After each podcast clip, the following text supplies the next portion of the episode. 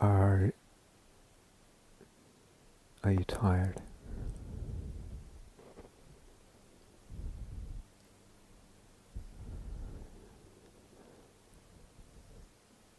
Yes.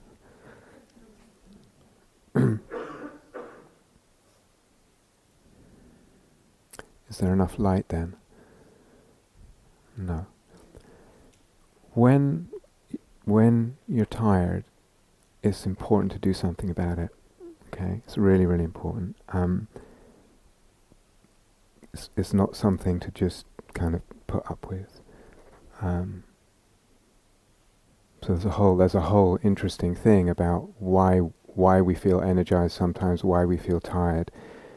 It has to do with emotions, has to do with inspiration, has to do with eros, has to do with closing down, opening up, all that stuff. So it's actually a really interesting investigation.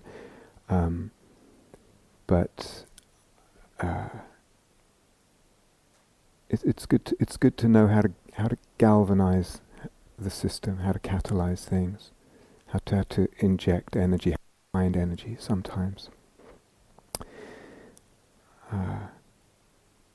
It can change like that.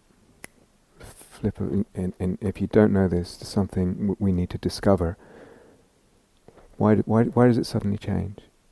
It has oftentimes much more to do with the heart than we realize. Or the mind. The mind in terms of certain ideas or reactivities, etc. That's a whole other subject. So is there enough light now? Yeah. Having said all that, I'm extremely tired. And I really didn't know whether I still don't know whether I can do this right now. So we'll see how it goes. I apologize if I'm not firing on all cylinders and not so coherent or whatever.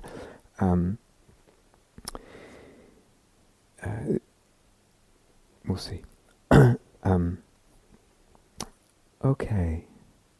So we invited some questions on dukkha and soul making, and then it occurred to me that perhaps wasn't the wisest thing to do, because from at least the way I feel about it currently is that it's that particular nexus, that particular interaction of dukkha and soul making is extremely complex. As if the whole thing wasn't complex already, this dukkha and soul making is really complex. And as Catherine said, there's already quite a bit out on the web. I think I gave a talk at some point.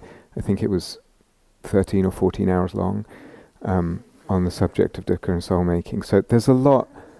And we could say more, but it's complex. And I think more importantly, if I just speak for myself, if I'm working in an interview with someone and there's dukkha there, and we're addressing that, I don't feel like I have any kind of formula or preconception of how to approach it or what's going to happen or how it's going to unpack or unfold.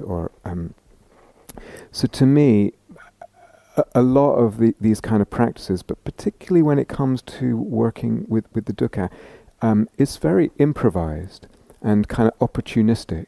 So I don't know, either with myself or someone else working with them, and it takes a while. I feel in an interview, if I'm in the teacher role in an interview, to let what needs to be heard, to let what needs to be felt, to see what the different aspects of body, mind, heart, situation, history, propensity, capability are present, and then what windows, what doors are open. So to me, it's all quite opportunistic. And it takes time. Usually those kinds of interviews where we're working with dukkha in a way that's related to the imaginal is they're not quick interviews. They're an hour or something like that to feel. So that some of the questions, it feels like I don't have nearly enough information on what's going on for a person or what's there or what's possible or the history. So that makes it and it makes doing this kind of thing right now a little bit difficult. It's also the case for me, I think, as a teacher, if I'm working with someone and there's dukkha there, I don't automatically assume this needs to become soul-making. It's one option that may or may not present itself as a window of opportunity at some point, but it might be that actually what needs to happen is there needs to be some other approach that just eases the dukkha in some way or other, you know. So it's not always where there's dukkha, where, you know, okay, let's make this soul making. There may well be other needs. A little while ago, I was talking with someone, and there was really a lot of dukkha for them, and asking them a little bit about what was happening, and there was clearly, or they expressed that there was some rage, some anger at a certain situation. They were not allowing themselves to feel that anger. And what happened instead, as is so often, not always, but so often the case when anger is not allowed to be felt, it can turn inward against the self, and it turns into a very nasty kind of depression, very self-destructive, very hateful, sometimes suicidal. What's the need there? Not immediately to jump in and make this soul-making, maybe not. But there's, let's talk about roots or foundations or bases or steps. There may be a gap, and I think I touched on this a little bit when we were talking about energy body. There may be a gap for some of us in relation to some emotions that we actually don't let ourselves feel. We do not have the permission to feel that emotion. Whatever, in this case it was anger. In someone else's case, it might be whatever. And sometimes it's even a positive, sometimes even joy. It's not okay. It's not okay in our society somehow to actually feel deep joy. It's not okay to share it, whatever. But the important point is that there's an intermediate piece there. And this often goes unrecognized. And of course, in certain contexts, for instance, a Dharma context, where anger is basically... it goes in the box of, it's a kilesa, it's an affliction, it's a defilement. And so, sometimes people talk about the Buddhist shadow or whatever, is a person who actually doesn't really feel much anger. And it might look to their teachers, oh, this is a good practitioner, maybe they should be a teacher one day, look how equanimous they are, and how even, etc. Seem to have a good understanding, they're kind, they're mindful, it seems that way. Something is not allowed, and the person doesn't even recognize that they're not giving themselves permission for X or Y emotion. So when we talk, again, about these words, roots or foundations, sometimes sort of, I don't know what to call it, basic kind of emotional work, there are gaps there, basic psychological gaps that need kind of to be rehabilitated, drawn back into the fold and the field of psyche, drawn back into the hearth of psyche, and allowed and given a minimum degree of respect. If I feel angry, it's partly why I said that thing about ranting in the popcorn thing today. You know, something that looks like a defilement can actually be a signal of soul. It's the flame of soul, and it's coming up in a way that most people would be like, whoa, that's kind of not okay. But I've come to recognize that if I can be a bit patient with this ranting mind, so for instance, in terms of ecological crisis or other. Try not to go into that now. That there's actually a lot of soul there, and there's a lot of things I feel like something comes through me. Of course, that could be a grand delusion, and there's always that danger. But the point is that there's, even just for psychological health, before we even talk about soul making and its possibilities, there may be gaps. that need addressing. There may be basic building blocks that need filling in and given some solidity. So it might be I need to give myself permission. I need to allow myself to acknowledge, to feel, to maybe at some stage express in some way or another, and that's a whole journey if we're talking about anger. Something that something's dead in the being, and it needs to be able to come alive. Yeah, assuming this all makes sense. When we did on the last retreat, some of you were here, and we did some of that movement stuff, and there was some. I can't even remember, some sort of ogreish kind of things. It wasn't so much, and I explained, it wasn't so much, oh, now we're trying to cathart, if that's a verb, we're trying to release something. We're interested in opening up the pathways neurologically, physically, energetically, emotionally, psychically, mentally, cognitively, that are closed so that they can become roots. So you think of a root of a tree as a living thing. Things flow through that root, those roots. And if they're blocked, or if they're cut off, or if they're starved or withered, you can't even have a healthy tree, let alone the blossoms of soul. Yeah. So it may be in some cases that certain basics, certain foundations need to happen first. What was interesting with this person was then talking actually over a couple of days. And so that was my immediate sense, oh, this needs to happen first. It doesn't need to become imaginal yet. But then came back and reported already some images. And so the images were coming alive, and the images had to do with power and rage, and they liberated something. So, it's tempting to think, first this, then that, now you're ready for the image or the soul making. And oftentimes that will be the case, that will be so. Catherine and I have talked a lot about this kind of thing, but I've been too struck by the kind of non-linearity of things sometimes. So what does that imply? I don't know, to be open-minded. And again, opportunistic, improvised. Here's this knotted ball of string. What if I just pull on this one? No, wrong one. Okay, well, that's a bit better. That starts loosening something. I don't know which one to pull on first necessarily. But if we talk about basics, some of those foundations I think we said in the opening, may take quite a while.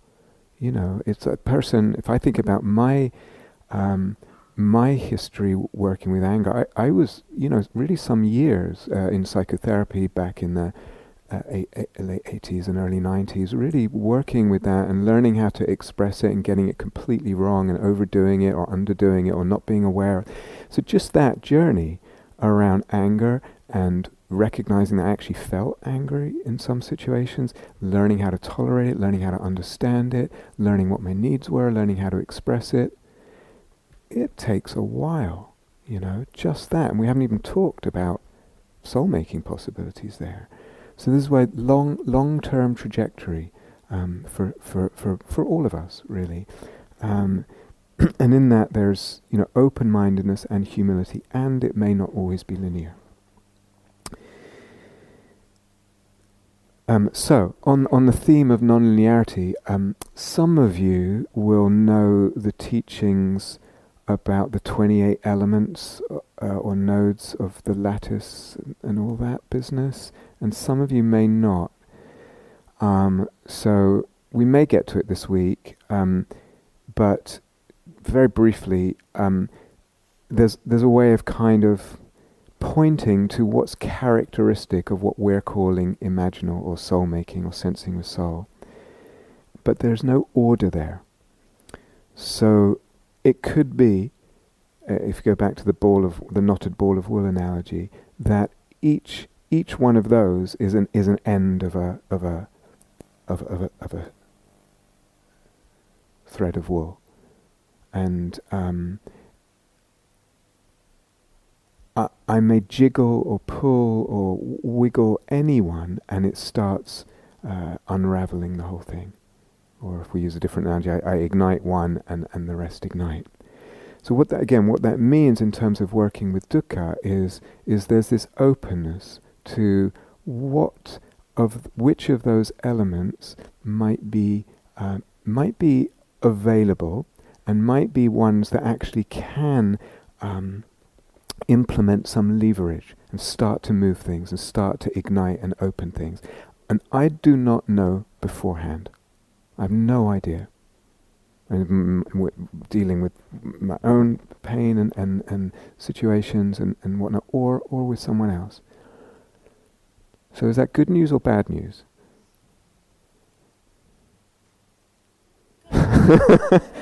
I agree. First of all, I mean, while a part of us might like simple formulas, then we know, you know. I think these kind of practices are too rich to be just formulaic, and it's a bit like this thing that I said about you as a practitioner and your ideas. You can become a playful improviser, someone who has that confidence, someone who's just able to do that without a formula. In time, it will come. So I don't always know in advance, but I do have the trust. At this point, I have total trust that it might not be this person right now that this can be made soul-making, but I pretty much believe at this point and sense that anything can be made into soul, can be made in relationship to anything, and that transforms and transfigures it. But that, in a way, there's thinking about those different elements and just kind of being with something and seeing which might suggest themselves or be possible. And it might just be the energy body, just opening the energy and coming into relationship with dukkha or whatever it is already makes a difference, something as simple as that. But it could be something, one of the ones that we don't usually think about or something else. All kinds of things.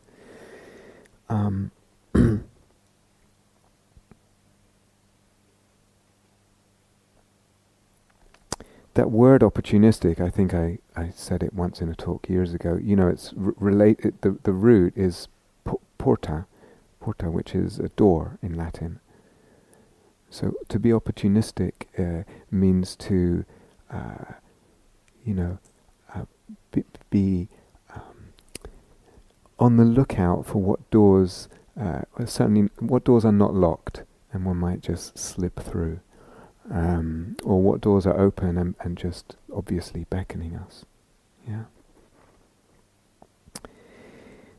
Yeah. When some more of these elements, which by the way, I always forget what they are. So people say, oh, "I'm not very good at number 18." I think number 18. What was that? Anyway,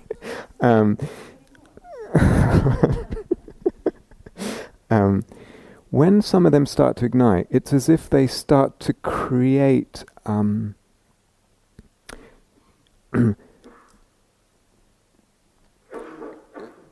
they already start to complexify what's happening in a good way. They give anchor points or vantage points or what's it called when you rock climb and you put one of those things in?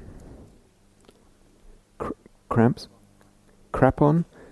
Are you sure? Is that really the right?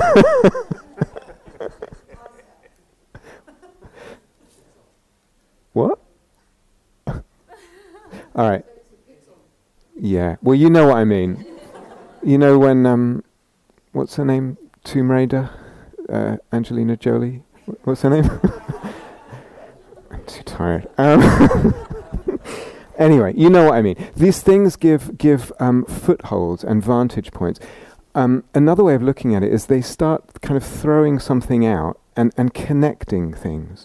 And in that connection, it's as if a wire goes here and there, and then another wire goes between here and there, and another wire goes, and soon you've got a kind of net, and you've got a kind of structure, and that structure can make a crucible. Everyone know what a crucible is? It's a vessel, I think, from alchemy, where you put whatever material you were working with, and it gets heated in this crucible. And when we come to talking about dukkha and soul making, at this point, Catherine lights the candle. In a way, what we want is this here to be a crucible, but we could also say that we want our emotions or our dukkha to be in a crucible. They need to be. We need to have a certain kind of stance, a certain kind of relationship with them, and all these other elements start forming a kind of structure that holds something in a way that the flame can come alive.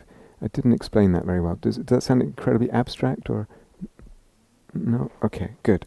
So in relation to emotions, part of what we want is that there's a crucible of emotions, and in that crucible, with the fire, and sometimes the heat and the painful fire of the emotions, image is born, or soul making is born. If we're relating to our emotion in a way that's not crucibilic, then it doesn't happen. Okay, we might either spin into some kind of meltdown of dukkha, some kind of craziness, etc. Or we might relieve the dukkha through the many traditional Dharma pathways that are available, and there's a dissipation of dukkha, and there's the letting go. But without the crucible, there won't be the soul making. So the golden question is, what makes the crucible? And as usual, it's not so simple and not so easy to articulate, and I still don't feel like I could just go boom, boom, boom, boom, boom. But partly these different elements of the imaginal. So, for example, humility, or for example, as Catherine mentioned this morning, the idea. So often, when there's dukkha in the back of my mind or in the forefront of my mind, this dukkha is caused by this. It's because of this in my past, or my parents, or that person, or me being a loser, or whatever it is. It's got a cause. And explicitly or implicitly, the mind is reducing it to one cause, even if I say it's craving, because the Buddha said it was craving, right? I've reduced it to one cause, and that element of the imaginal, that node, is dead. It's not alive. It's a damp wick, and the closing of that idea, the closing down of that idea, will close down the possibility of soul making. So Catherine already said this morning. So let's linger on this a little bit. I have, probably most teachers have, but I've dwelt quite a lot over the years on working with emotions in different ways, a lot way before the soul-making teachings, and just what can we... It's so easy to be imprecise when it comes to emotions, so we just hear a sort of vague feeling, oh, kind of be with it, and try and be with your body and just be open to it, and watch it come and go, or something like that, and try not to identify. Oftentimes what happens is a person then takes that sort of vague instruction back to the cushion, and it just kind of stews for a while, until something else comes along that sort of gets their attention. And it doesn't necessarily really become fertile. Yeah. So even within traditional Dharma, I feel that there's a real place for a sort of real precision of what I'm actually doing in relation to an emotion at any time. Whether it's a beautiful emotion of joy, love, or a difficult emotion, despair, hatred, whatever it is, powerlessness. If I can be really specific and try different things, that tends to open a lot more doors. So one of the things, and again Catherine mentioned it this morning, is that when there's an afflictive emotion, there's often a lot of energy wrapped up in an afflictive emotion. Even if it's depression. Depression has an enormous amount of energy, but it's in lockdown, with certain kinds of depression. Does that make? Anger, certainly, rage, grief, there's a lot of energy. And what tends to happen is then we hear, oh, kind of be with it, or just open to it, and just soften, or whatever. And the mindfulness that goes with that actually doesn't have a lot of energy in it. It's A, not very specific, and it's B, it's the energy in the emotion is more than the energy in the mindfulness. You understand? If I can find a way, and it was interesting we started with this energy thing, doing that. Really bringing an intensity of mindfulness, an energized mindfulness to bear with this emotion, then something's shifted. And the energy doesn't overpower the mindfulness, and then things can start to move. So in typical Dharma, or rather in mainstream Dharma practice, that would be one of my suggestions, you know, a very sort of normal, straight, among many others. In a way, we want the mindfulness, the awareness to be bigger, not just spatially, that's an option, but also in terms of energy levels, if that makes sense, bigger than the emotion. Also in mainstream Dharma, what we tend towards is let go of the story, and with that let go of the self, because self and story often go together. So you want a kind of a brightness of mindfulness and a kind of diving under or letting go of the self and the story. Just sound familiar? Yeah. Really, really skillful, really helpful. So good to have that in your toolkit as just something one can go into at any time. Yeah. And because dukkha is dependent on self-sense and identification, and in a way it's also dependent on an absence of mindfulness or an absence of energy in mindfulness, when we bring the energy of the mindfulness up and when we kind of let go of some self-story and sense, well, the dukkha goes down, right? It's all swings and levers, dependent arising. Do I need to say that again? Sorry, does it make sense? Yeah? Sure.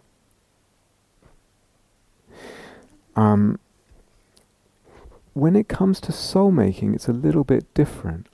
So I gave the example yesterday of when Catherine suggested touching the body, and said, look, and I explained what was going on. Look, there's self here.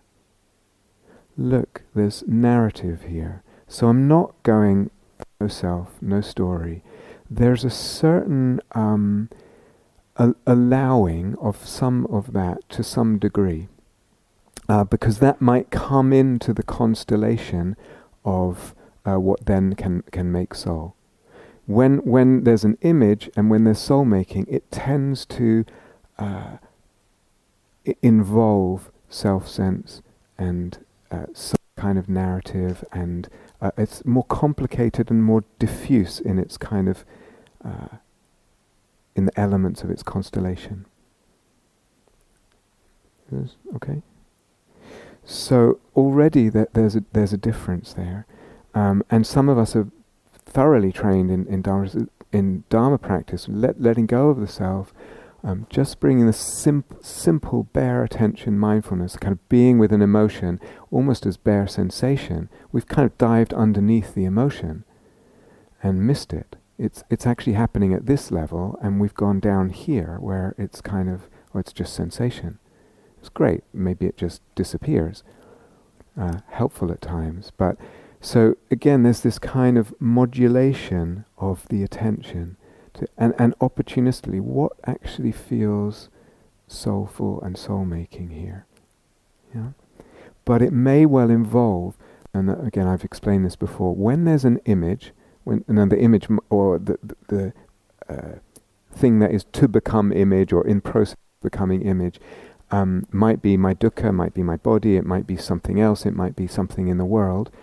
There's an object there, and the image is object. But as things become imaginal, the self in relationship to that thing starts to become image as well. And the world also. And my desire too.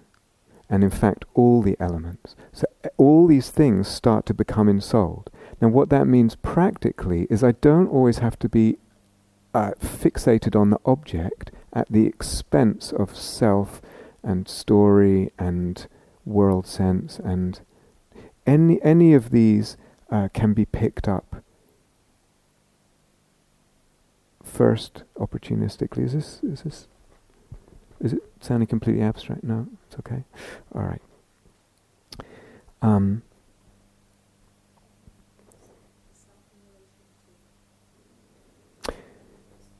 Whatever object we're working with, so it could be a dukkha, or it could already be an image. So in the process of something becoming imaginal, let's say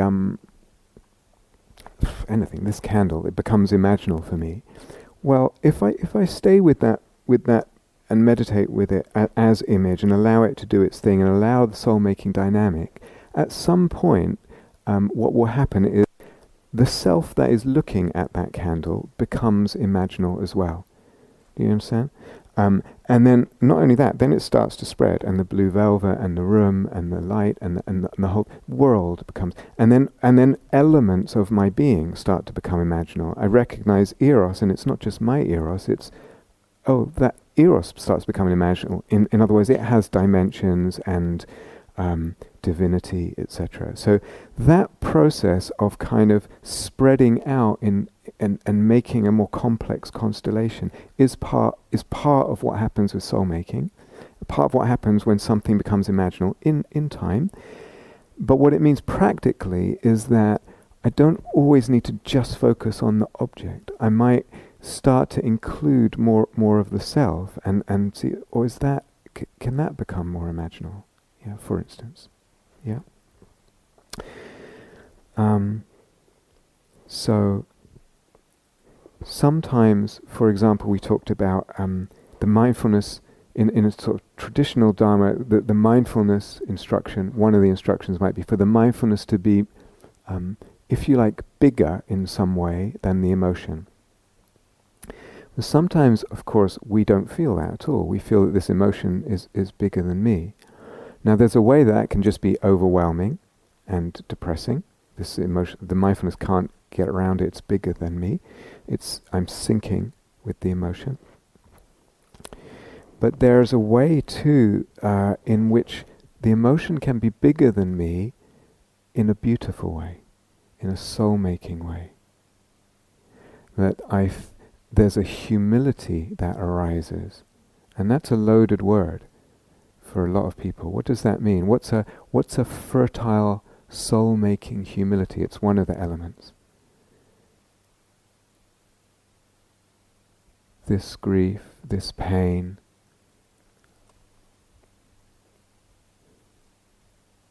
whose is it? And again, typical Dharma is it's nobody's, it's anatta. Soul-making Dharma might be it belongs to soul. Belongs to the world soul. It's from the divine. This pain that I'm feeling is this sensitivity that I have to the pain is the divine sensitivity operating through me.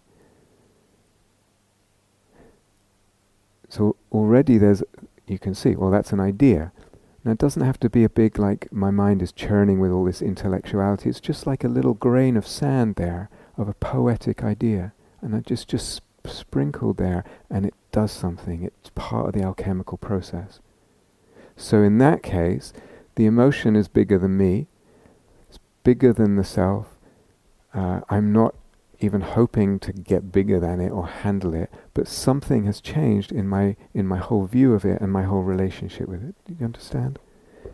So these little sprinkles of alchemical tinctures or materials can make so much difference.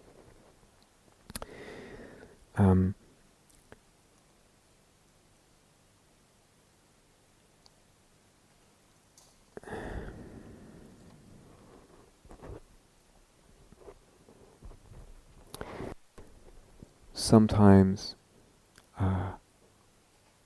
one may be sitting, there's some dukkha or something, and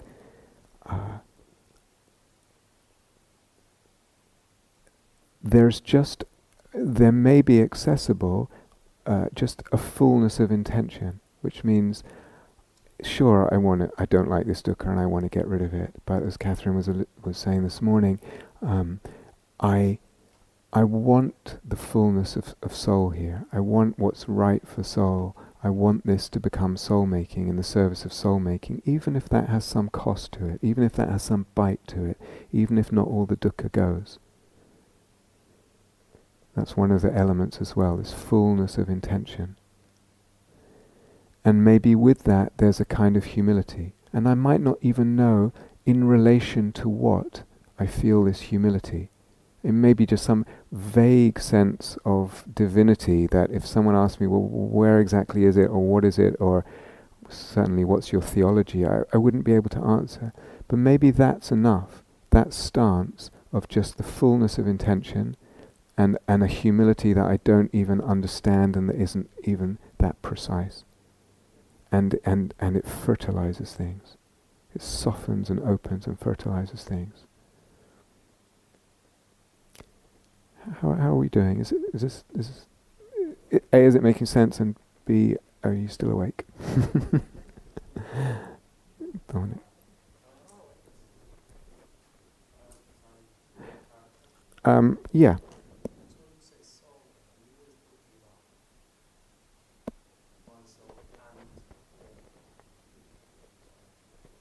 Yeah. Yeah. No.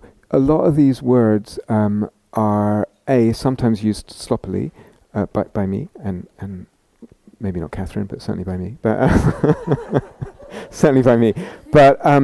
sometimes deliberately ambiguously, and sometimes to mean one or the other. So in that case, I meant both. Yes. So in other words, soul, the concept of soul, like everything else, will itself become ensouled. All of these concepts, eros, soul, image, you name it. So we start with some idea, and maybe like, I don't know what the hell you're talking about, but it feels good sometimes, so I'm kind of hanging out. And then maybe let's say for someone it starts with this idea, well, it's my soul, and then you have soul, and da-da-da. In time, because of the soul-making dynamic and the eros psyche logos, it starts to get fertilized, it starts to get worked and have more windows, more more shadings, more complexity, more dimensions. Lost it there, yeah. More dimensions, etc. So that I think for me sometimes that word can mean both those things and more. In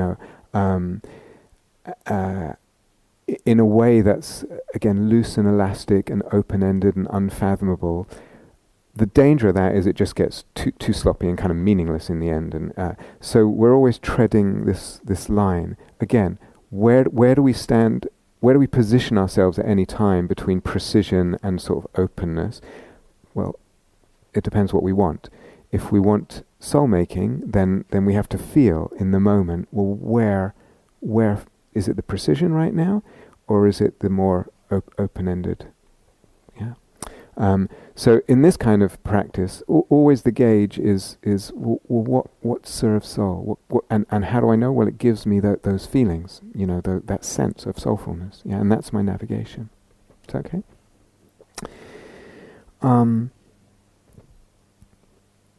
So sometimes working with dukkha,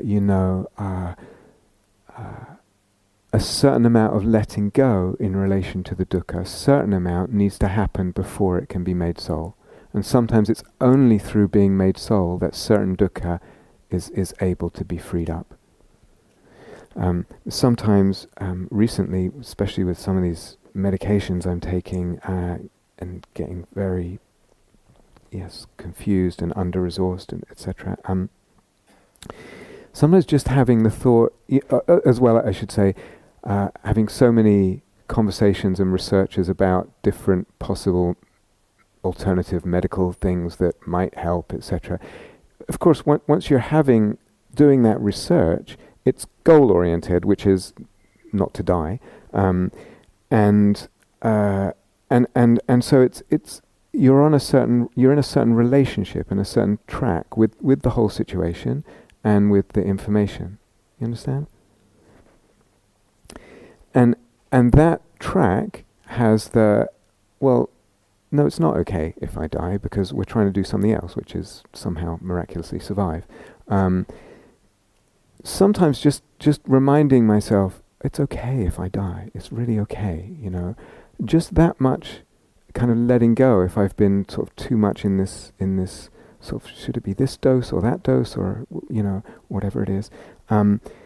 Sometimes that okayness is just enough letting go that then the whole situation can become soul-making again. You understand? And it's not then that I go, it doesn't matter or whatever, but it's just a certain amount of letting go can liberate things, loosen things enough that then they can be soul-making. And and some of you in this room already know nothing else has helped with certain dukkhas and intractable and long-standing dukkhas and deep pains than when they become imaginal and when they're infused with soul. Nothing else. Not any of the other practices, etc. And no amount of years of psychotherapy, etc. So again, there's this opportunism and flexibility that's needed. A little less fabrication is one of the elements as well. So when I say it's okay if I die, there's a loosening of whatever clinging had built up there, and that loosening is a little less fabrication, and then some soul can be made out of the situation.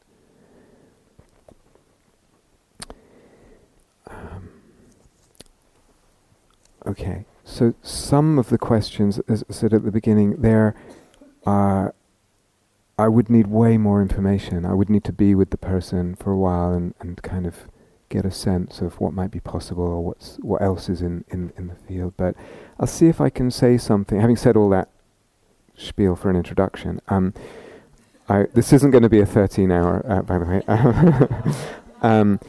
But I'll see if I can say something a little bit helpful. So we'll see. Is that okay?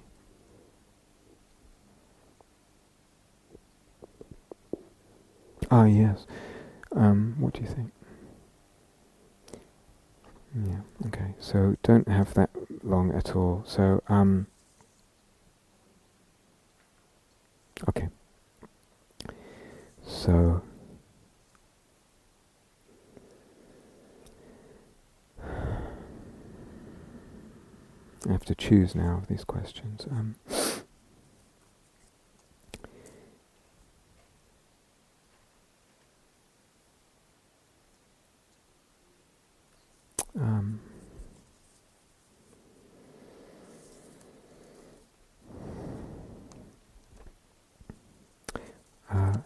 Well, there's a couple about the ecological situation and the tremendous pain of that, and is it even possible for that kind of level of dukkha to be soul making, to be ensouled.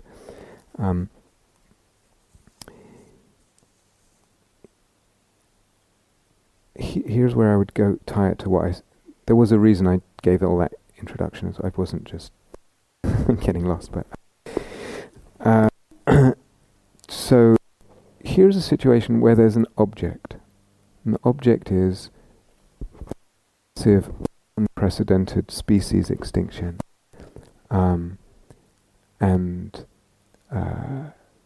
heartbreak of that, the Not just that, actually.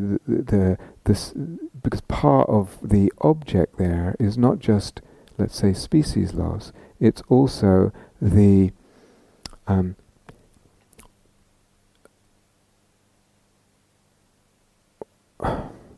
sorry if I'm clumsy, almost complete absence of a commensurate response from humanity in relationship to it. So the object's already a complex one, right? And then if we go back to what I said before, there's this object, and then there's also self in relation to the object. Now, it may well be too much to ask, and someone wrote a note, can the rape of a child be ensouled, etc.? Someone might, so it's not your business to tell that child, oh, come on, you can ensoul this. That would be ridiculous, you know. But it might be then that the imaginal and the soul-making goes more to the self-sense. Who am I and who will I be and how do I sense myself with soul in relation to what's happening in the world? And that's, in this self-other world constellation, it starts there. And I might arise as the warrior, or like Joanna Macy talks about, the midwife of whatever might be new, or the hospice worker, you know. But these are imaginal roles, the self in relation, and then the question: so can that fill out? And again, that's going to take a lot of emotional work and imaginal work. And then, what does that mean in terms of my duty, and how it manifests in the world? Like, what of this image? If my image is a warrior,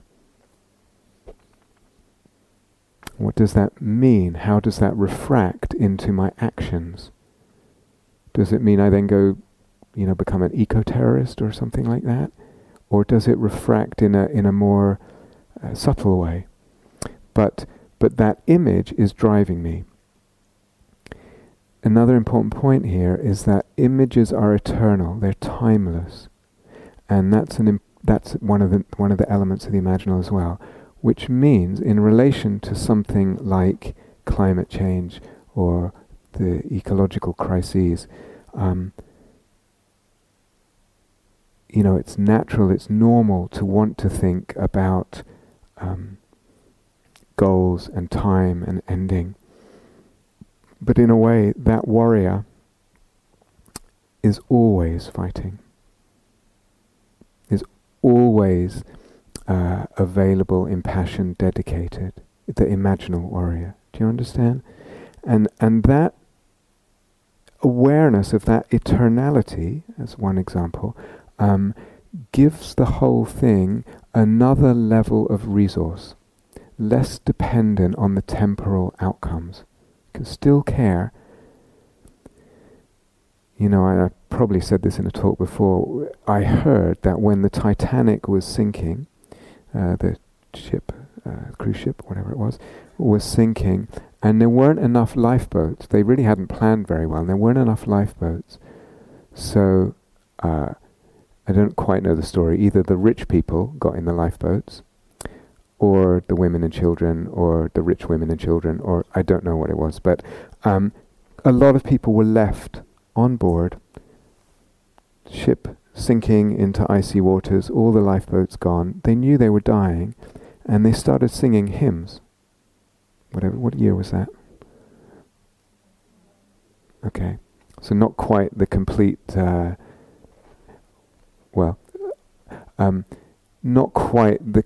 complete eradication of any sense of religiosity in the culture. But so they sang hymns. What the hell's the point? You're going to be dead in a minute. What's good to do to sing a hymn? It matters for soul. Were they singing a hymn in the hope that, oh, maybe God will let me into heaven and I can, you know, it had nothing probably to do with that.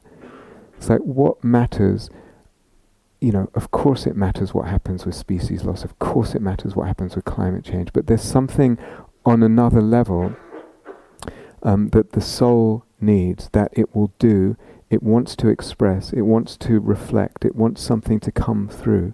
It's, it, it soul, if we go back to the bigger sense, Dominic, soul is asking of the human being for something to come through that doesn't just have to do with outcomes and life and death. Do you understand? So there's a, you know, there are other levels to this, and sometimes, especially, I know there are a lot of activists in this room, it's hard to not get pared down to a sort of the concrete level only. So to allow those other dimensions of soul can be immensely resourceful, you know, for that kind of thing.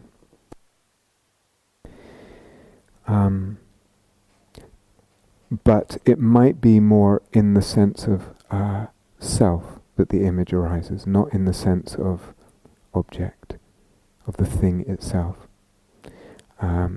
Diesel pollution in the UK, is that a soulful thing? I don't know. It stinks, you know, and it's really nasty. But in relationship to it, I can become something. It may be easier.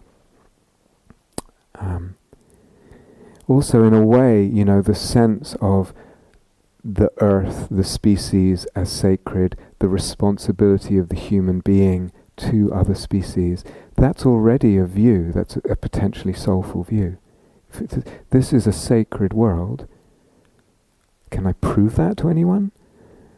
No, it's a view, it's an idea, but it's a soul view. Again, if we talk about self, other, world, I start with perhaps with the world, and the sacred world, and now this sacred world is being desecrated, and that can galvanize something.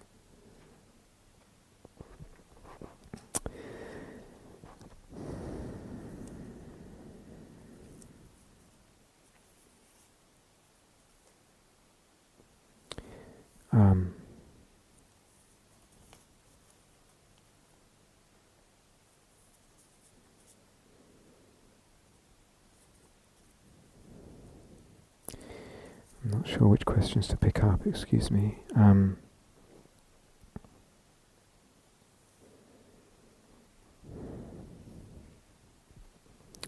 Let's just choose one.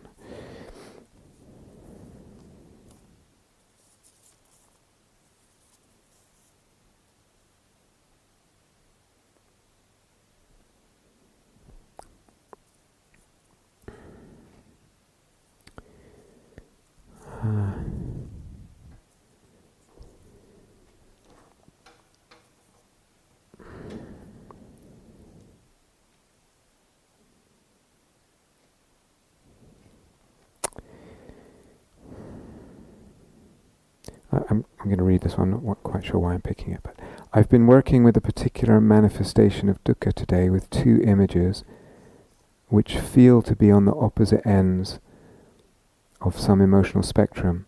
The first has qualities of compassion, tenderness, healing and vulnerability. The second personifies a kind of transcendent not giving a fuck in a joyful, divine, punk kind of way. Previously, you've talked about bringing images into relationship with each other. I feel called to explore that here. Any advice would be appreciated. Yeah, so again, I would need to hear a lot more here. My initial response, my initial thought was, you know, some images are not really in relationship with each other. So this is an interesting thing. Jung talked very much, or seemed to stress very much in his teaching, a kind of integration of the different archetypes and the different images with the self and with each other, so that they come into balance and into dialogue and they kind of harmonize with each other.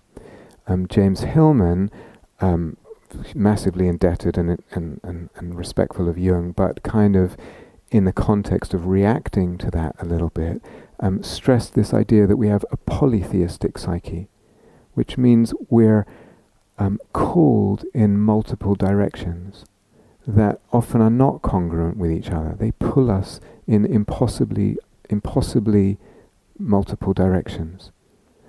So I think I've shared this before. you know, I have a monk in me, I have a teacher in me, I have a musician in me, I have someone who just wants to serve. They cannot all exist at the same time.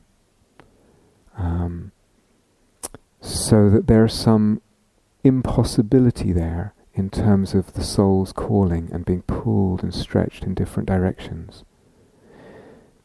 And there's some grief there, there's some dukkha. So that we talk about, a lot of the questions are about how dukkha can be made into soul and sort of help that way. But there's also a certain amount of dukkha that we're assenting to by saying yes to soul making. And if we're not up for that, then we're limiting the soul making. And it's possible that if we're not up for that, it's just because we haven't fallen in love with soul making yet. It's possible it's just not our path, you know. But there's a certain amount of dukkha that soul making brings, and if I allow the fullness of these pulls, so for instance, I have this, you know, it's like this god of music won't ever let me go. I haven't been a musician for years and years. It won't ever really let me go. And so there's grief sometimes with that. And I realize I can't do that and this. I'm pulled in two directions. And I can work with it imaginally, and it can refract into my life and my practice and my interactions in all kinds of ways. But there's a certain amount of pain for me in that impossibility. I'm being pulled by soul and by the powers of soul, which, going back to what we said before, are bigger than I am. This god of music is bigger than I am. The god of Dharma is bigger than I am. The god of teaching is bigger than I am. I'm being pulled by gods in different directions. I'm not even trying to harmonize them or balance them or live some kind of balance life. Well, I do a bit of this and I do a bit of that, and it's kind of nice. So there's so my initial thought was I wonder if these two images that the person's alluding to need to come into contact with each other, or if there's just a certain incongruence and tension there. And that's part of what Hillman would call the polytheistic psyche. It's part of the dukkha of soul making. So there's an enormous amount of freedom that comes from soul making, and as I said, some freedoms that come from soul making won't get opened up by any other way. And sometimes it comes with cost. It comes with a pain, a price. Sometimes the price is in the duty. It might not be this pulling different directions. It might be this image is asking me of something, and as people were alluding to this with the meaningfulness popcorn that we had, and that duty takes its toll in my life. It means a sacrifice. It means I can't do this or that or the other or whatever. It comes with a cost. But you have to decide what you want.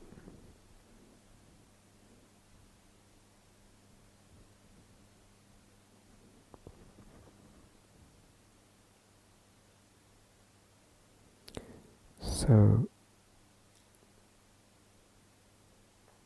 we should probably stop there, I guess. Yeah.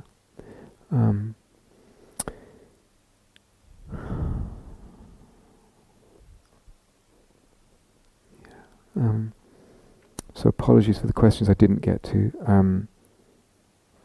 Apologies if I wasn't so clear or bright or whatever. But hopefully it's helpful. Let's sit for a moment and together, and then Catherine has an announcement. So.